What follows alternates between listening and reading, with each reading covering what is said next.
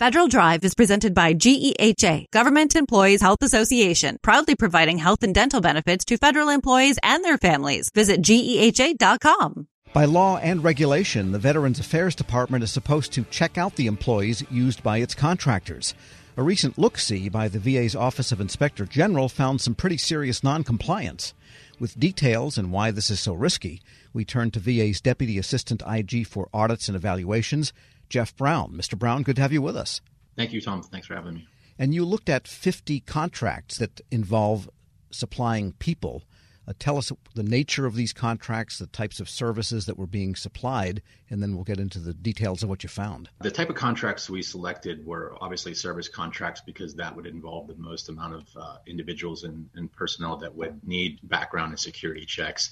And they ranged everything from um, healthcare uh, exams, unarmed security guards, childcare, medical disability exams, and janitorial work. Anything that would require access to a VA facility. Right. So that means it included people who actually touch veterans. That's correct. Yes. And you found that 47 out of 50 contract files did not, and I'm reading, and you can explain what this means, did not include position designation records that establish the position investigative requirements for the contract. Translate that for us. Sure. The position designation is is key for the kind of the first step in, in vetting the people that work for the, the contractors that support the VA, largely because we don't want to waste un, unnecessary resources in delving into people's background, you know, unnecessarily. So depending on the level of involvement, the level of access to facilities and information, uh, will dictate how how much background investigation is required into each individual. So uh, an individual with computer access, computer technician, you know, that could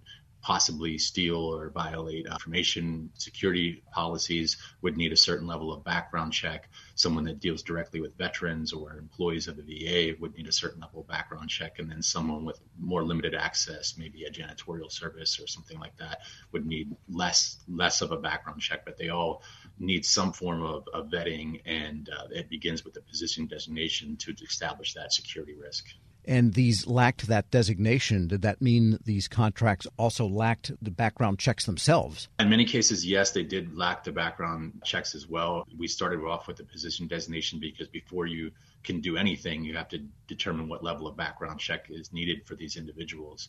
And without that, that's kind of getting off on the wrong foot with the first step. Right. So I imagine the different individual contracts had different designations. That is, if you're buying a custodial contract to clean up labs and operating rooms and hallways, that's probably going to be a different company than is supplying physicians to examine veterans. Yeah, in a different company, or at least a, you know a different level of background check for that individual. Um, you know, some of these contracts can can have several types of individuals, from you know security guards to janitorial services, as we said, um, under one contract. But each, that's why each position, each uh, each body that we're contracting for, has a different position designation to to establish that security background check needed. Right, and in the majority of these cases, you also found that VA did not include the again I'll read it did not include contract language to communicate contractor vetting requirements to the contractor. That's correct. When it wasn't included in the contract and the company is unaware that this is even needed, you know, you can be fairly certain that it's not being accomplished the way it should be. And then ultimately, 215 of 286 contractor employees that you looked at under these contracts, 75% of them had no evidence that they had fingerprint checks. A whole bunch did not have any kind of background investigative work done at all. That's correct. It was a large percentage, 75%, as you mentioned, uh, didn't have any kind of background check or any documentation of it being done.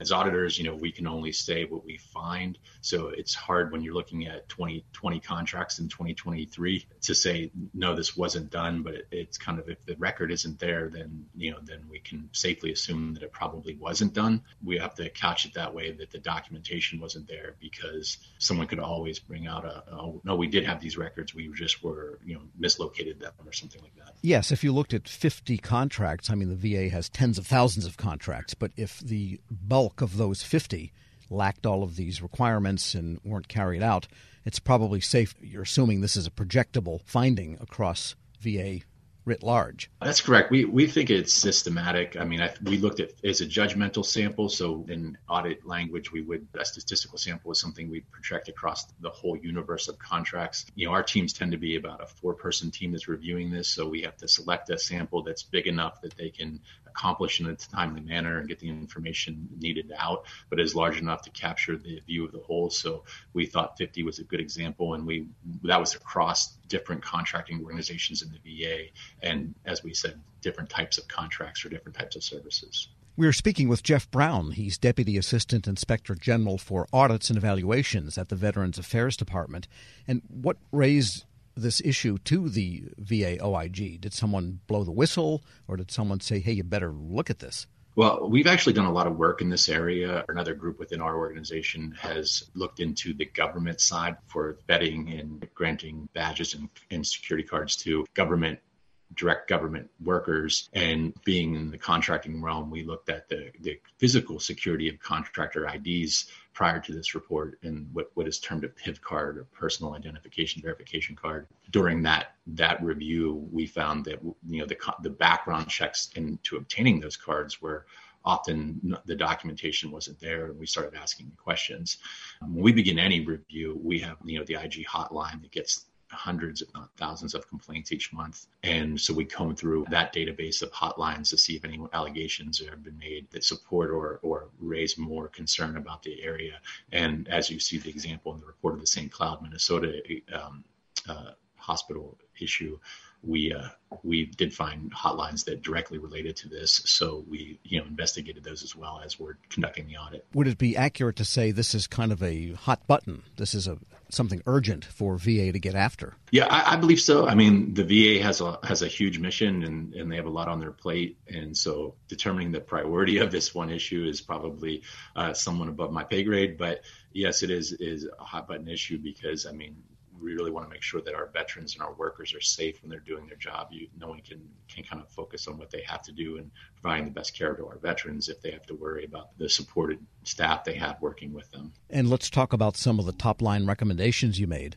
We felt that a lot of the, the issues that generated these problems were a lack of clear guidance there's external government wide uh, regulations uh, from the Office of Personnel Management and, and, other federal entities that apply to any contractor position with the, with the, federal government, including VA. And then to build on that, VA has several policies that are meant to implement those regulations. And it was when you read through them, it, it isn't very hard to understand why some of these mistakes might have been made. It's conflicting, it's outdated. Uh, I think the most recent policy update was in the 2010 timeframe. So you can imagine just how different the world has been in the last 13 years and how security requirements may have changed uh, you know, including you know accessing social media of individuals that may be uh, applying for positions, et cetera. And so we just felt that uh, you know the, it hinged a lot on that conflicting guidance and determining responsibility. So that was probably our most key recommendation was to streamline those policies, firmly designate what entities are responsible for what, and make sure that these contractors are being vetted properly. And did the VA, I guess it's mostly VHA officials that you dealt with, agree with the findings and the recommendations generally? They, they agreed with all, we made six recommendations. They agreed with all six.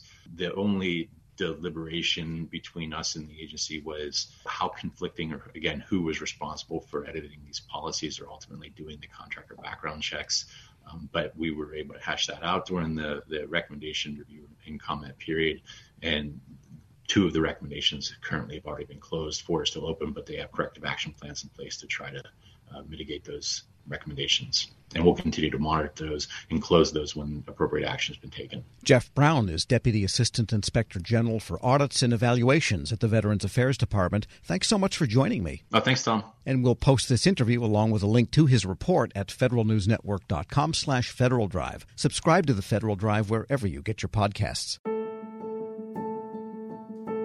Leadership today, especially within the federal workforce, is being tested more than ever before. As the Cybersecurity and Infrastructure Security Agency's Chief People Officer, Elizabeth Kolmstetter sees a focus on people as absolutely crucial to her leadership style. Kolmstetter joined Shane Canfield, WEPA CEO, to reflect on her years of experience leading in the federal human capital space.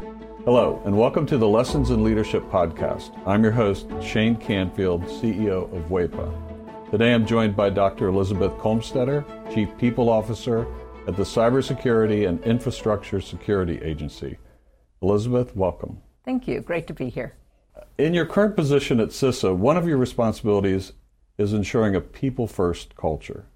Explain what that is and, and what's the role of leadership in creating and shaping that culture? Yes, at CISA, really paramount to our culture is a people first driven aspect so that we are really looking at how do we accomplish our mission through our people. And in order to do that, we really value our people. We want them to feel empowered and supported and uh, respected and also that their managers care about them. So well-being is important. Psychological safety in the workplace is important so that all voices and ideas are heard. So I like to call it our North Star. Having a people first culture really starts with the people in order to get our incredibly difficult mission accomplished.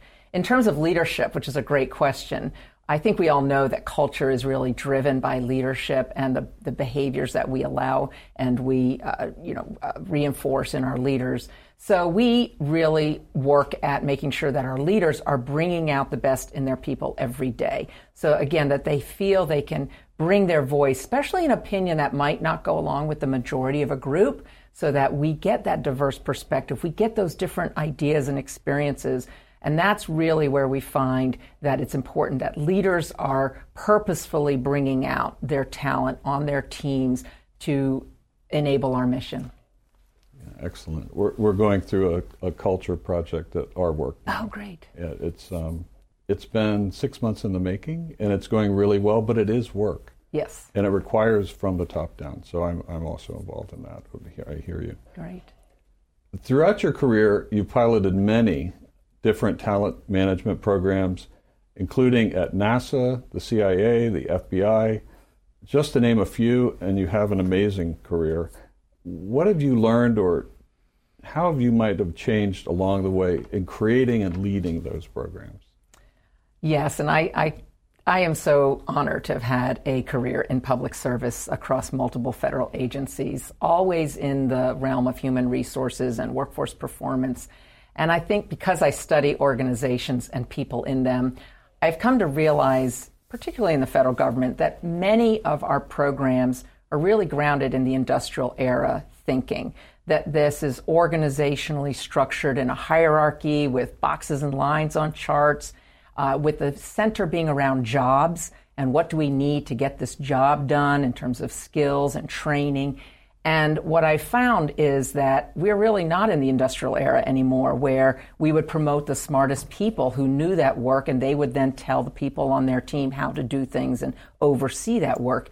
We're now in a digital era and the information era where work gets done collaboratively across geographic boundaries and certainly across org charts. So uh, we like to call it networks um, or hierarchies, and we really need to, again, unleash people so they can find those other people who are working on similar problems or have the right ideas. And so I really like to think of our work now in the talent programs being human centered. It's more about the user and the experience than about the rules and regulations. So, although we have to have rules and regulations, certainly in human resources, is that person experiencing what they need and getting what they need for their role at that time? So, not so much on the job, but on the person. So, for example, we're recruiting. What's the applicant experiencing? Because if they're not having a good experience with our organization from the time we're recruiting them, they're going to go work for somebody else. Same thing with like first time supervisors. We know they need certain training, but telling them to sit in a class for one week and then hope a year from now they'll remember what they learned to apply that's not really human centered. The human centered is what do they need when they need it? And building modules or, or just in time training and bringing that to the people, to that user as they need it. So that's really, I think, the most important focus of talent programs today in this era to enable the workers to be the best they can be in their, in their roles. Excellent. New thinking. Um, this is always an interesting question.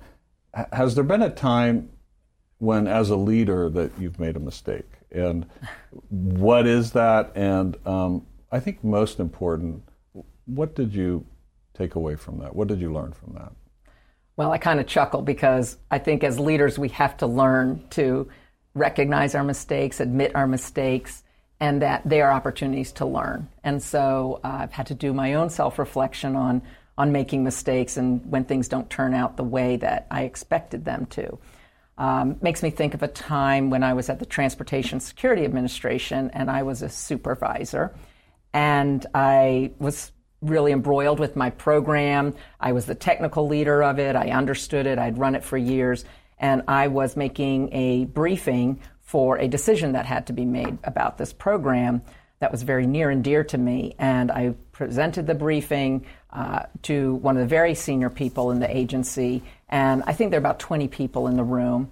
And I had gone through the briefing, answered all the questions, and that leader then said, okay, I'm going to go around the room and get everybody's opinion, and then everybody gets to vote, which kind of set me aback because there were people in that room that didn't have any technical knowledge about my program. She even turned to the executive assistant there, taking notes on the meeting, and said, go ahead and I want to hear from you. And I realized in hindsight, I had stopped listening. I had been in transmitting all of my knowledge and what I saw to be the right way and I was not listening to different perspectives in the room because I didn't think that I didn't value that they were bringing any kind of input to this particular decision.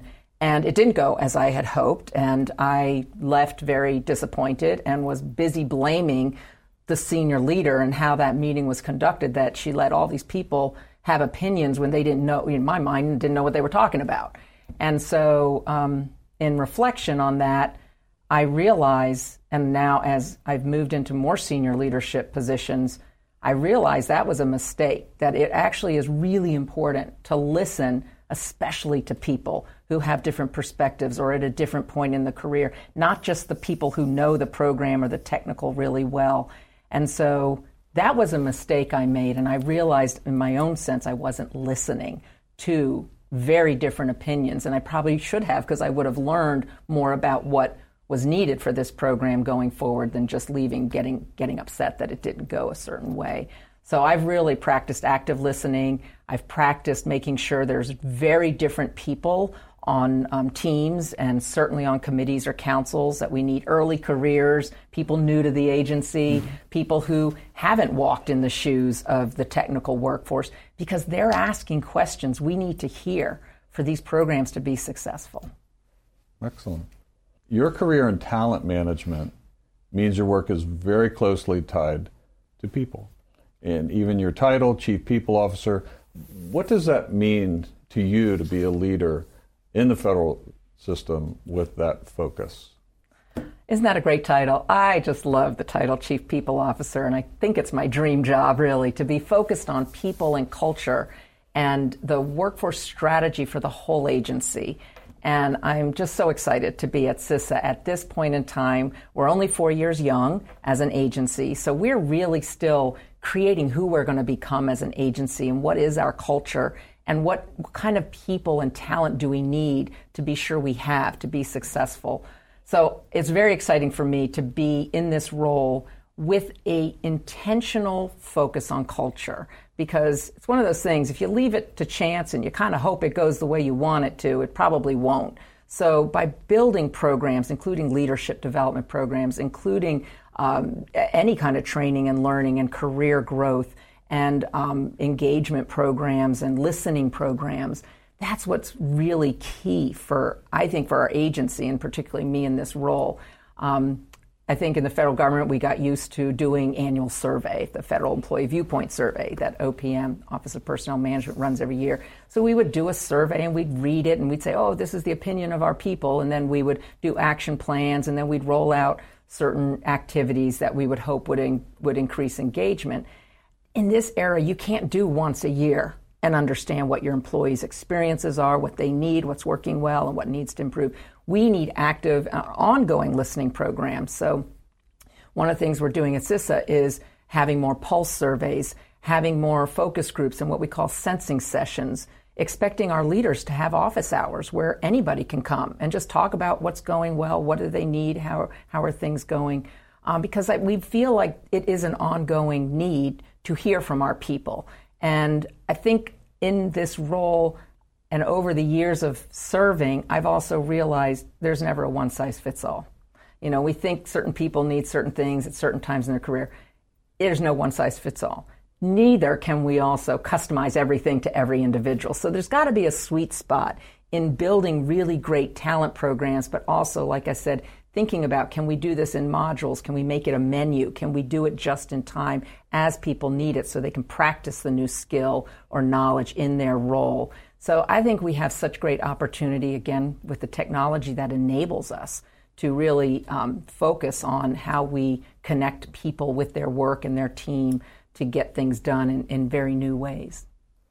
This is always an interesting question. Uh, is there a figure, either from your personal life, your past, somewhere in history generally, that inspired you, your leadership style, um, how you view leadership? There are many figures who have been very inspirational to me, but there is one that sticks out, and that's my mother, Paula Brownlee, who has been a very inspiring leader to me all my life. And I think because, first and foremost, she had a strong family and a strong career. And that's something I always wanted. And I saw her first as my mother, but then I also saw her as a leader in her career and in academia, which was her chosen field. But I always knew her family came first. And as I saw how she balanced different family needs with also a, a growing and more and more prominent um, career positions in leadership, that she had to balance that. And I think I learned from her that you can have both. You have to you have to focus on different things through your career um, and through your life, but that you don't have to trade one for the other. Um, I've been married, happily married for 32 years, and I'm a mother of twins who are almost 24 years old. So, and I've had a great career in public service. So I think that having her as a role model has really helped me um, find my own courage, find my own confidence, and find my own voice in how I can prioritize the things that are most important to me so that I can actually balance both family and career. And you're doing it well. You're Thank uh, you. having known you now for seven or eight years. Yeah. Um, and work alongside you. Uh, your passion is infectious. Thank you. Your uh, intelligence and, and the thoughtfulness with which you approach uh, all of these issues, it's, uh, it's an honor for you to be here, and thank you for your time. Thank you very much. I'm Shane Canfield, CEO at WEPA, and until next time, have a great day. Find the full podcast and future episodes of Lessons in Leadership on the Federal News Network app and anywhere you enjoy your podcasts.